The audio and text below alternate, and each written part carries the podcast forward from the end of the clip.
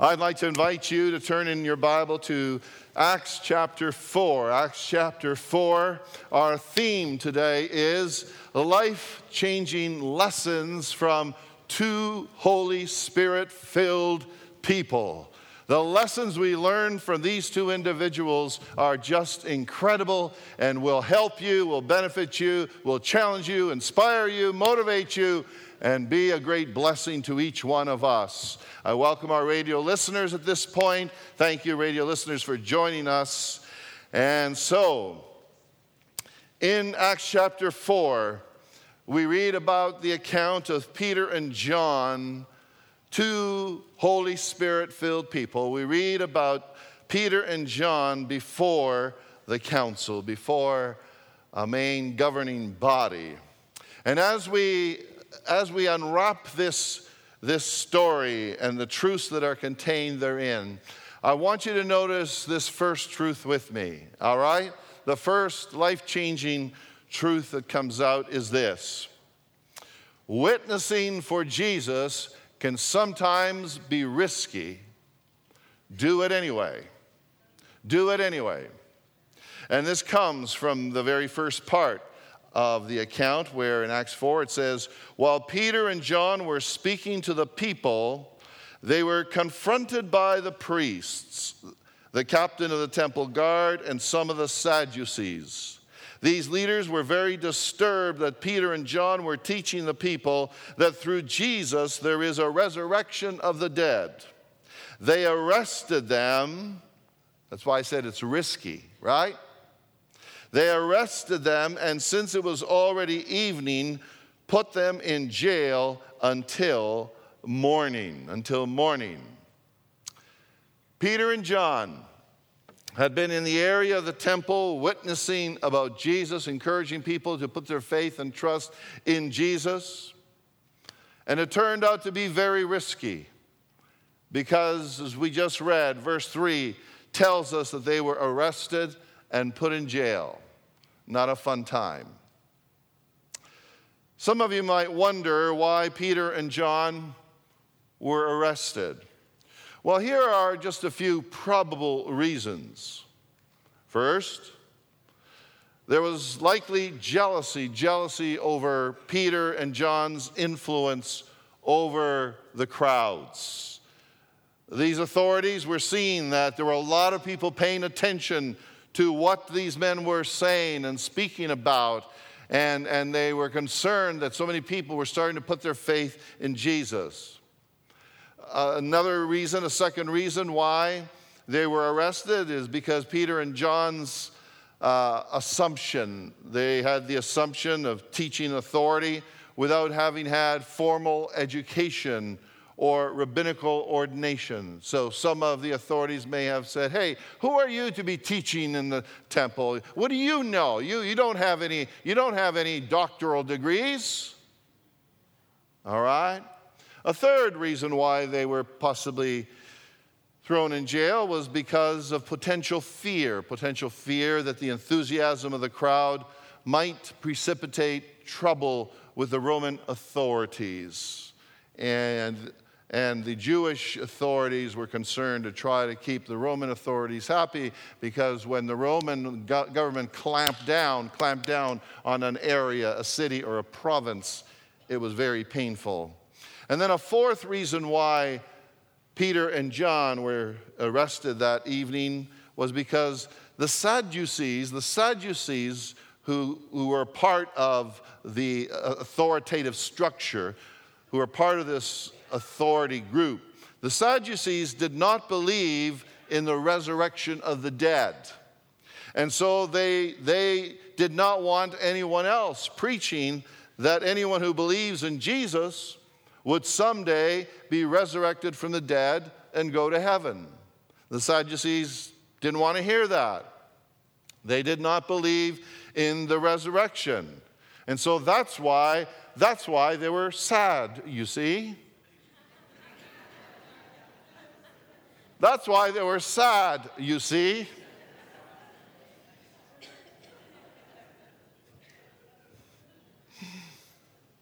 Pastor Lisa, I mean, she, she picked up on that just like that. I mean, she's just, All right.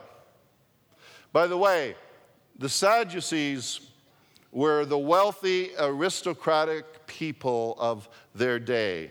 There were not many of them, there were not many of them, but they were rich and they had great influence. Now, the bottom line, the bottom line is Peter and John's witnessing for Jesus was very risky. In our country and in your life and mine, very rarely will anyone go to jail for sharing the good news of Jesus, as did Peter and John. Nevertheless, there is some risk involved, right? There's some risk. There is the risk, for example, the risk of rejection. If you encourage someone to repent of their sins and believe in Jesus, if, if a person says, you know, I, I don't believe in that stuff, that stuff's not for me, you could feel rejected. Is that true? You could feel rejected. Witness anyway. Witness anyway. Or if you invite a friend to put their faith in Jesus and they don't, they don't, there is a possibility that they will ignore you, ignore you in the future out of fear that you'll talk to them again about Jesus. Witness anyway, in a loving way. If you witness to someone at work or at school, you might end up, you might end up having them make fun of you. Witness anyway. Share the love of Jesus.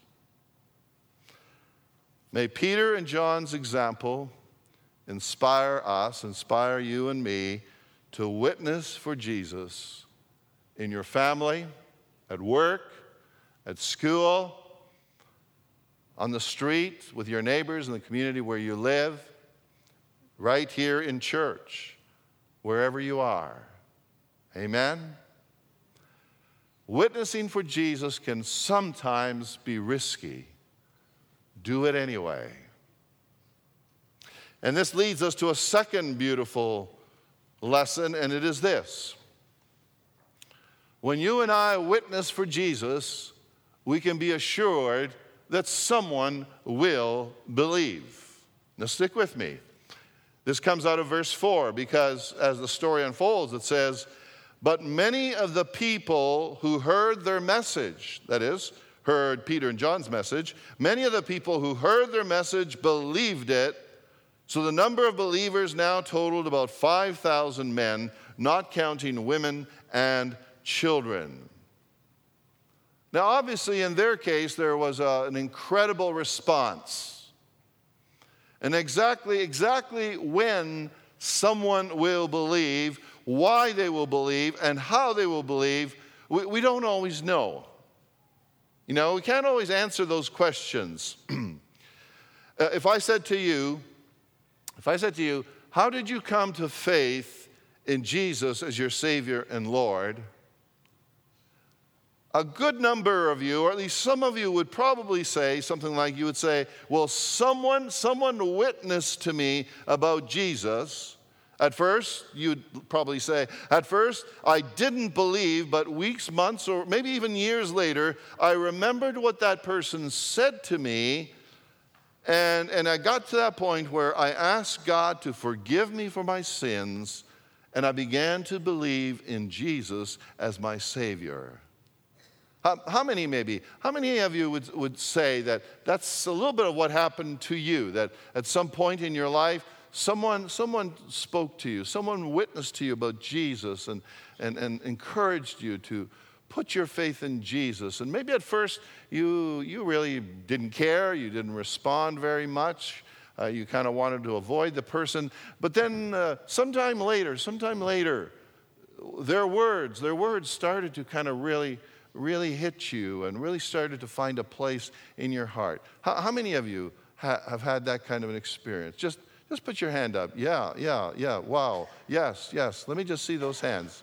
Okay, right, right. Yes, yes. Quite a few hands. Quite a few hands have gone up here. Okay, all right. That's exactly what we're talking about, all right? When you and I witness for Jesus, We may not always see the results at first. We may not always see someone responding right away, but we can be assured that someone will believe at some point in time. And you know what? It's very possible that when you get to heaven, when you get to heaven, someone, someone will say to you, uh, Mr. So and so or Mrs. So and so, I want you to know I'm in heaven here because, because 30 years ago you talked to me about putting my faith and trust in Jesus, and I told you to, to get lost, but, but your words, your words rang in my mind and my heart for many weeks or many months. And, and, and you know, years later, I surrendered my life to Jesus, and I'm in heaven now because of what you witnessed to me about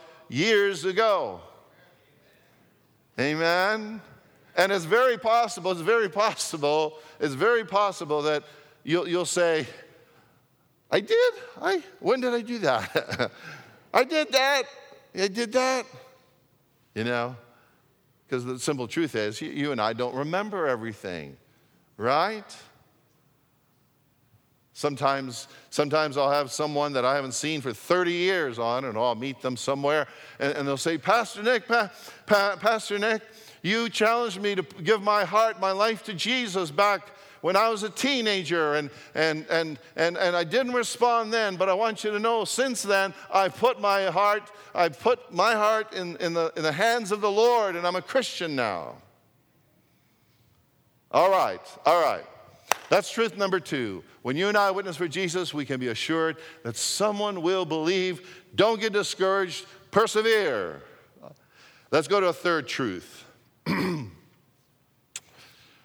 yeah, this, this third one, I hope you are going to understand this or take it in the right, in the right way. Pastor Lisa at staff meeting this week, if, if, if I somehow blow this, I want you to tell me. Okay?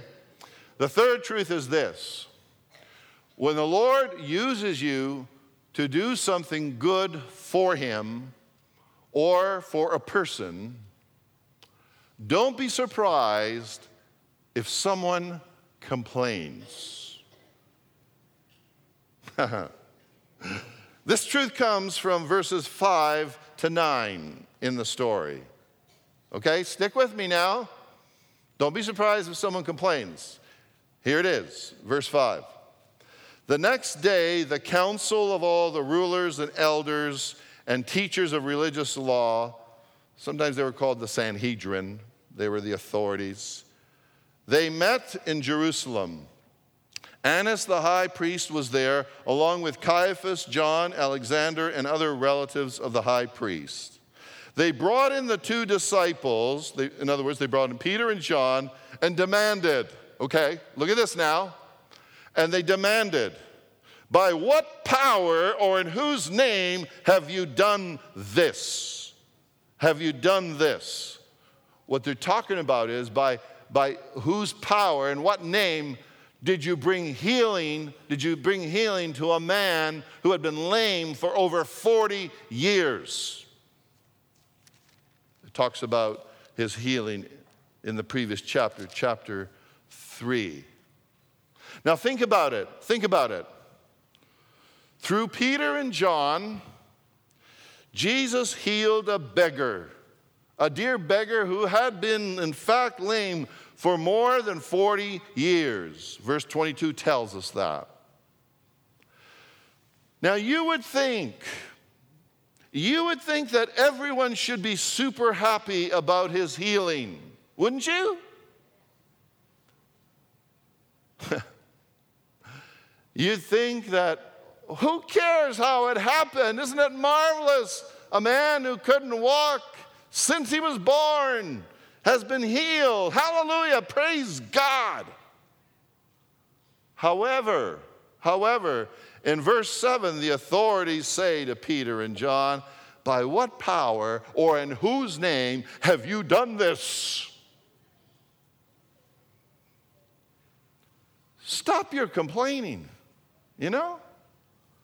Stop your questioning. Stop, stop your whining. That's what I would want to say to them. Stop your nonsense. Just praise God that the beggar was healed and he could walk for the first time in 40 years. The response of the authorities in this story, the response of the authorities is a lesson to us of how when the Lord uses you, when the Lord uses you to do something good for Him or for some person or family, don't be surprised if someone complains. Sounds ridiculous, doesn't it? It sounds ridiculous, but that's what happened here, and you have seen that happen as well. Sometimes in your own life. Um, have any of you have any of you heard of a lady named Oprah? Anybody heard about Oprah? Put your hand up. Okay, I ask you to put your hand up just, just, just, to give you a little stretch there, okay? That's, that's the main reason, okay? I, I, I know that most of you would know Oprah, all right? Think of, think of Oprah. I remember when a few years ago, Oprah provided a large amount of money to start a school, or maybe, maybe it was several schools. It was probably, I, forgive me if I, if I can't recall everything fully, but uh, it was probably several schools. She gave a lot of money to start these beautiful schools in some very needy areas in Africa. And when I read about it or heard about it on the news, I thought, you know, that's wonderful. That's wonderful. Oprah. That, that's so generous of you. May God bless you. Uh, thank you. Thank you for using your wealth in such a, a beautiful way. Thank you, Oprah, for being generous and for helping children. I, th- I thought it was exciting, it was marvelous. Soon, soon thereafter, soon thereafter, I was watching the news and I, I was shocked. I was shocked because I heard different groups of people in the United States and I heard different organizations in the United States complaining, complaining about why Oprah was pouring millions into these schools in, in some country in Africa when these groups said, well, you know, why is Oprah doing that when she should have? She should have been helping schools here in the United States in different needy areas.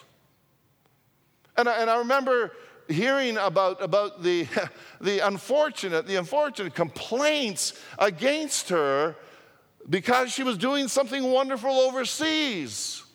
And I thought, you know, people, people, people, give the lady a break. Give the lady a break. You know, stop your whining. Rejoice in what good she's doing. And, and don't just be looking for yourself and after yourself and your own country. Is there something wrong with me? I'm glad none of you said there's something wrong with me. And if there is, or if you think there is, you're wrong.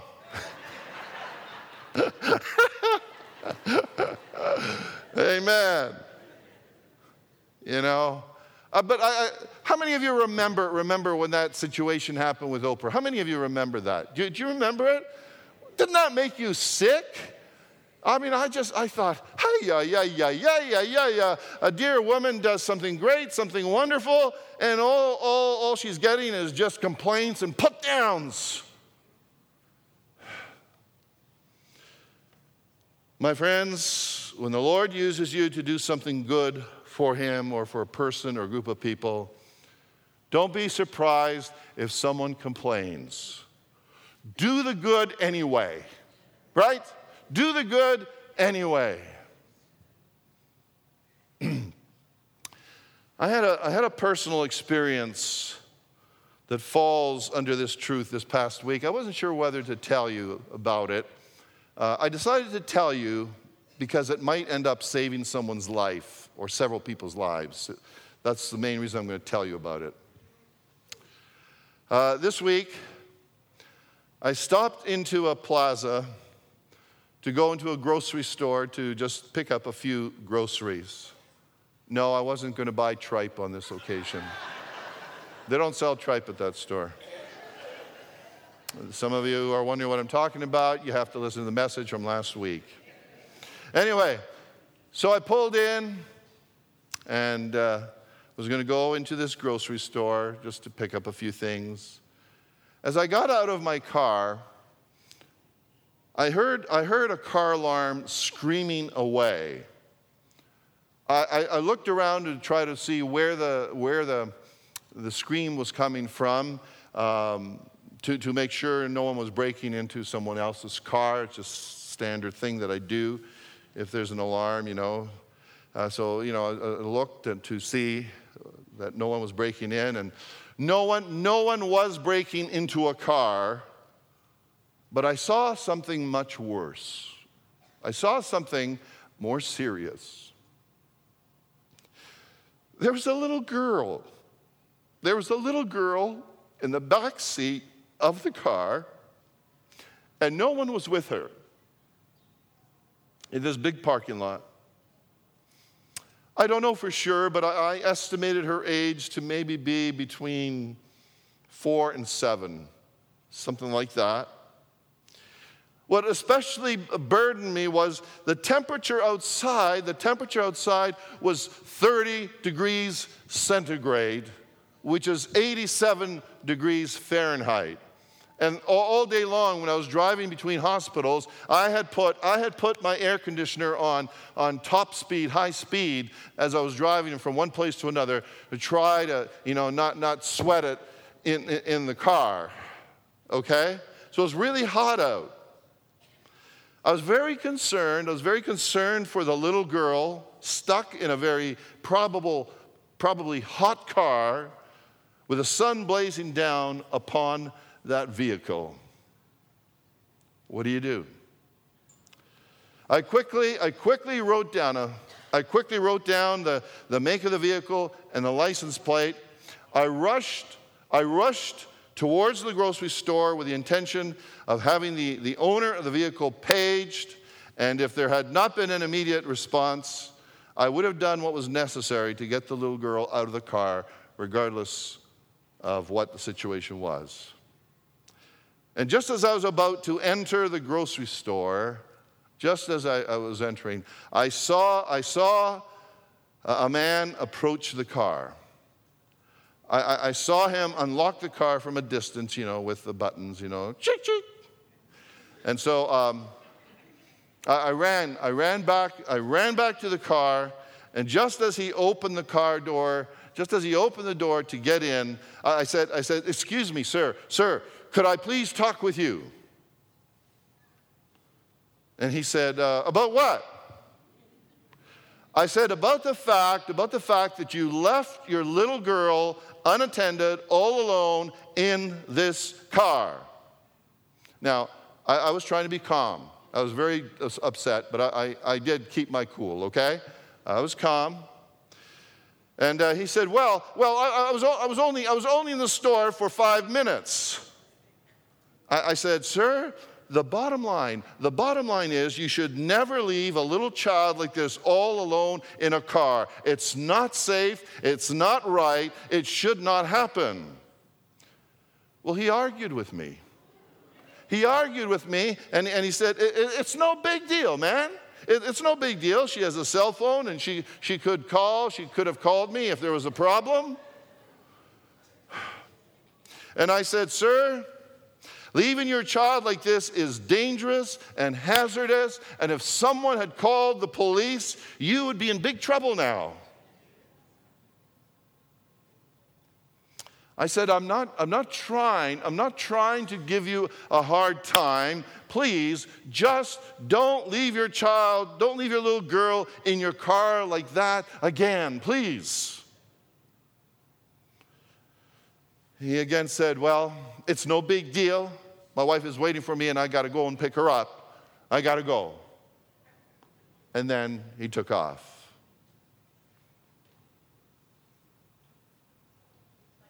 In that incident, in that incident, I was simply trying to do something good, trying to prevent something bad from happening to a little girl. I would have thought that he would have said something like, I would have thought, hey, you know what? Thanks for caring about my child. Instead, he argued with me and complained to me that he did nothing wrong.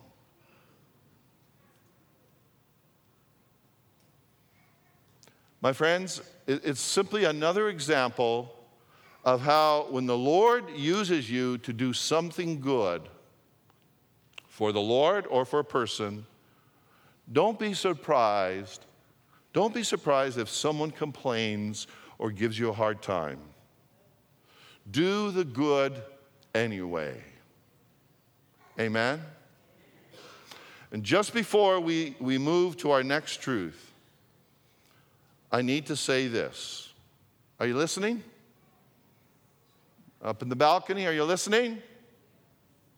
Radio listeners, are you listening?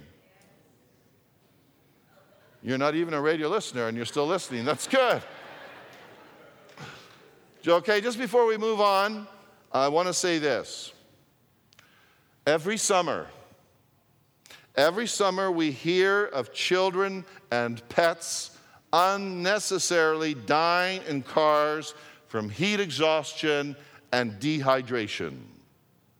Please, please, never leave your child or someone else's child or your pet unattended in a hot car.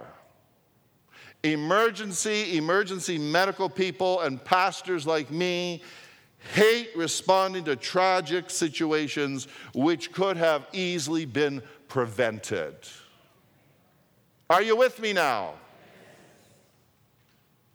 Amen.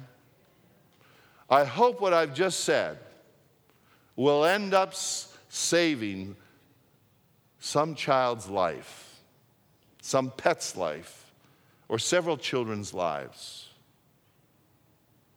Amen. Amen. Let's move on to our fourth truth, and it is this Be encouraged because there is power in the name of Jesus. Amen. Be encouraged because there is power in the name of Jesus. As the story unfolds it, at, at verse 10, here's what it says.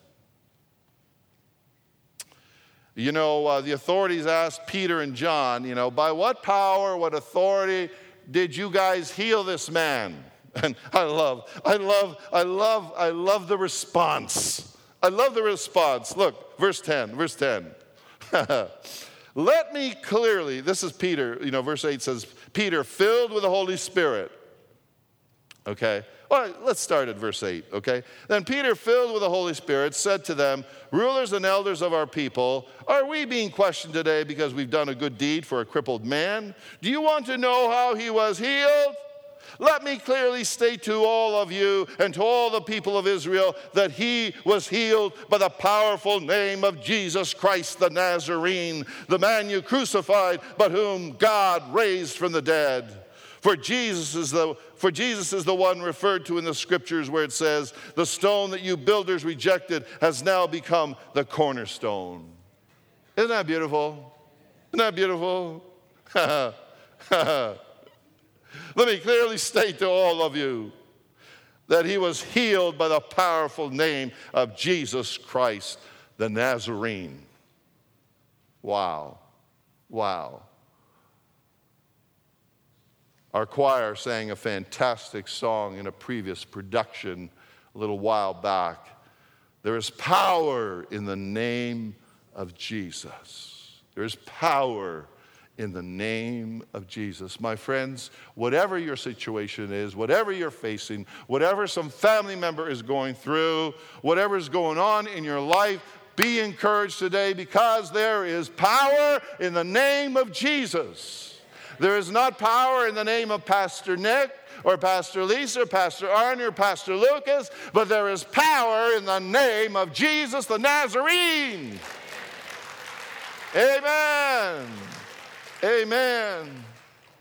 Let me take you to a fifth great truth and lesson here. Amen. Number five, the Lord can empower you to be bold when you need to be. Oh, yes, look at it, look at it, starting at verse 13. Here it is. The members of the council were amazed when they saw the boldness of Peter and John, for they could see that they were ordinary men with no special training in the scriptures. They also recognized them as men who had been with Jesus. But since they could see the man who had been healed standing right there among them, there was nothing the council could say. So they ordered Peter and John out of the council chamber and conferred among themselves. What should we do with these men? They asked each other. We can't deny that they have performed a miraculous sign, and everybody in Jerusalem knows about it. But to keep them from spreading their propaganda any further, we must warn them not to speak to anyone in Jesus' name. So they called the apostles back in and commanded them never again to speak or to teach in the name of Jesus. Verse 19, verse 19. But Peter and John replied, Do you think God wants us to obey you rather than him?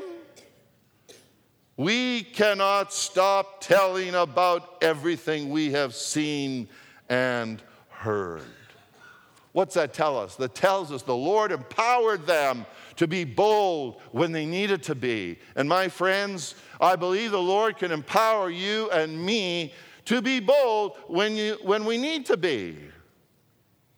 In, the example, in the example that I gave you a little bit ago about the child that was in the, in the hot car. I, I had to exercise, exercise a little bit of boldness there because, especially the, the closer I got to the car, I realized he was bigger than me. You know what I mean? And I know that people don't always like what, what you say to them. Okay? But the Lord can empower you and me to be bold when we need to be. Amen. And here's the sixth truth I want you to take home with you, and it is this Jesus is the only way by which you and I can be saved from the consequences of our sins. This is straightforward in verse 12. Here it is. There is salvation in no one else. God has given no other name under heaven by which we must be saved. The Life Application Bible, if you have one of those, has a comment on verse 12 that is just powerful, beautiful. And it says this it says, Many people react negatively to the fact that there is no other name than that of Jesus to call on for salvation. Yet, this is not something the church decided. It is the specific teaching of Jesus himself. In John 14, verse 6, Jesus says, I am the way, the truth, and the life. No one can come to the Father except through me. And then the author goes on and says, if God, if God designated Jesus to be the Savior of the world, no one else can be his equal. Christians are to be open minded on many issues, but not on how we are saved from sin. No other religious teacher could die for our sins. No other religious teacher came to earth as God's only Son. No other religious teacher rose from the dead. Our focus should be on Jesus, whom God provided as the way to have an eternal relationship with Himself. There is no other name, there is no other way but Jesus. Amen. Amen. And so I ask you Jesus is the only way by which you and I can be saved from the consequences of our sins. Have you put your faith and trust in Jesus Christ as your Savior and Lord? He is the way to forgiveness of sins. He is the way to adoption into the family of God. He is the way to heaven. And I encourage and invite you here in the sanctuary, on the main level, in the balcony. I encourage radio listeners to say, Yes, I am going to put my faith and trust in Jesus as Savior and Lord of my life today. Church family, would you stand? Musicians, would you come? Come, please. As we sing this song, as we sing, some of you today need to make the decision to repent of your sin and turn your heart over to Jesus and say, Jesus, I give myself to you. Amen? Put, please put, put that last slide up one more time, would you? Some of you need to make that decision. Please do so. You don't know, no one knows how long we have in this earthly life. And we have to be ready to meet the Lord. We have to be ready, ready to go to heaven. It seems like it doesn't matter how old we are. No one knows when our time on earth will come to an end. We've got to be ready by putting our faith and trust in Jesus. Others of you, others of you today may want to pray and say, you know what? I, I, I want to pray. I need to pray about the boldness that I need, I need more in my life. Lord, help me, help me to exercise boldness when, when I need to. And, others of you have been living with and carrying burdens, burdens that are really heavy. And, and I want to encourage you to pray today and say, Say, Lord, I was reminded from the scripture that there is power in the name of Jesus. Power in the name of Jesus. Lord, I call upon the name of Jesus for the healing and the help that only is possible from Jesus. You come, come, kneeling or standing around the altar, whatever you wish, and just trust, trust in the Lord. Amen. Amen.